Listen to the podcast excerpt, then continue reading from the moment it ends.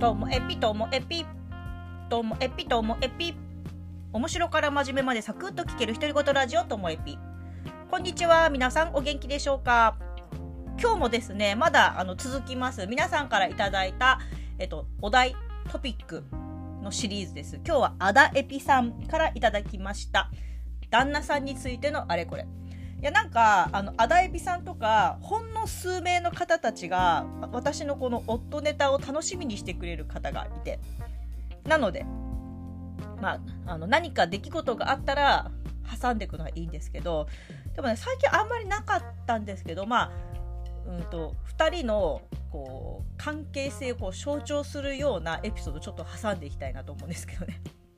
あのこの間札幌に出張に行きまして私がね JR で行ってであの夏に出張行く時は車で行って実家に泊まるんですけど冬だと JR で行くと JR の札幌駅から実家って割と時間かかるし次の朝早いっていうのもあったので今回は実家に泊まらないで札幌のこう北大の近くのホテルを取ってたんですよね。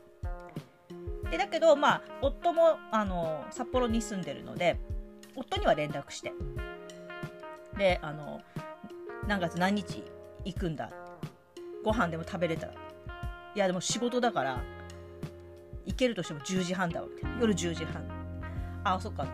夜10時半だったら夜ご飯ちょっと難しいなと思って私はそこで思い立ってあじゃあ友達と連絡取ろうと思って友達に言って。で友達何人かとあの6時から1次会。その後8時過ぎから2次会。全然余裕で1次会2次会行けますよね。で10時半に夫がホテルに来るっていうのでじゃあもうそろそろって言って帰ったんです私も。で10時半には夫と会ってロビーで会ってそしたらなんか私お酒もちょっと飲んでたので私の顔見る前に「あの何？飲んでんの？え？ご飯？ご飯食ったの?」とか言われて。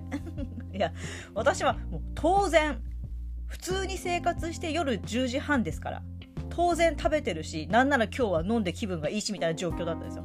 でも夫にしてみたら夫は仕事終わって頑張って駆けつけたから食べてない10時半なんですよね。でそこでお互いの当然がぶつかり合いましてえあうん。え食べたしうん。え飲んだよ？だってもう10時半だよ。って。は？いや俺全然腹減ってんだけどみたいな感じになって。で私もそこでああまあ彼は食べてないだろうと。あだとしたらなんかどっか食べに行くとこ行くって言ったら「いやいいよ」みたいになって。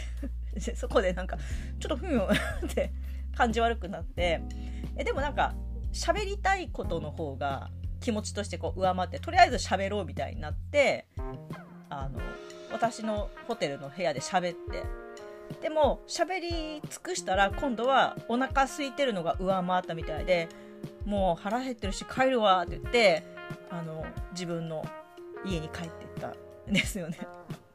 っていうだけの話なんですけど私はその時今日私何間違ったんだろうって思ったんです。いやそっかと。夫が食べてきてないっていう前提で夫とはちゃんと食べ物屋さんで待ち合わせした方が良かったのかな。でも札幌のことはもう私全然わかんないから食べたいんだったら夫が店を決めれるべきじゃないかと。私は何間違ったんだろうみたいなモヤモヤモヤモヤするんです。でもきっと夫にしてみれば頑張って駆けつけたのにあいつは食べてしかも飲んで出来上がってるっていう風になる。なんかねいつもなんかお互いそんなお互い悪いわけじゃないんですけど噛み合わないなって思うんです。で夫の方がちょっと主張強めなのであとはなんかなんだろうこう自分に関係ないことは気にしないけど関係あることは気にするけどみたいな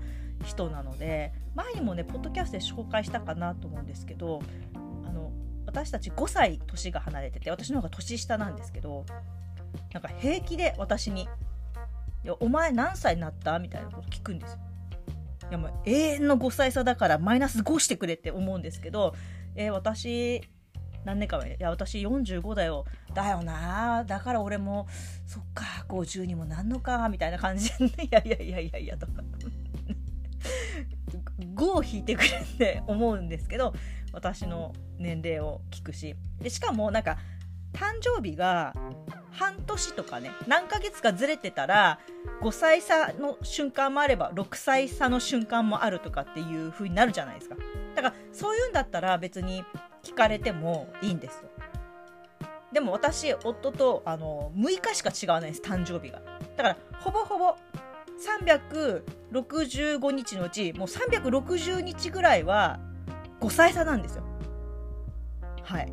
でほんのね5日間だけ6歳差になるんですそれなのに毎回私に年齢聞いてくるから引くしてくれって いうふうに 思っております。はい。そんな感じで満足していただけましたか？はい。今日も最後までお聴きいただきましてありがとうございました。さようなら。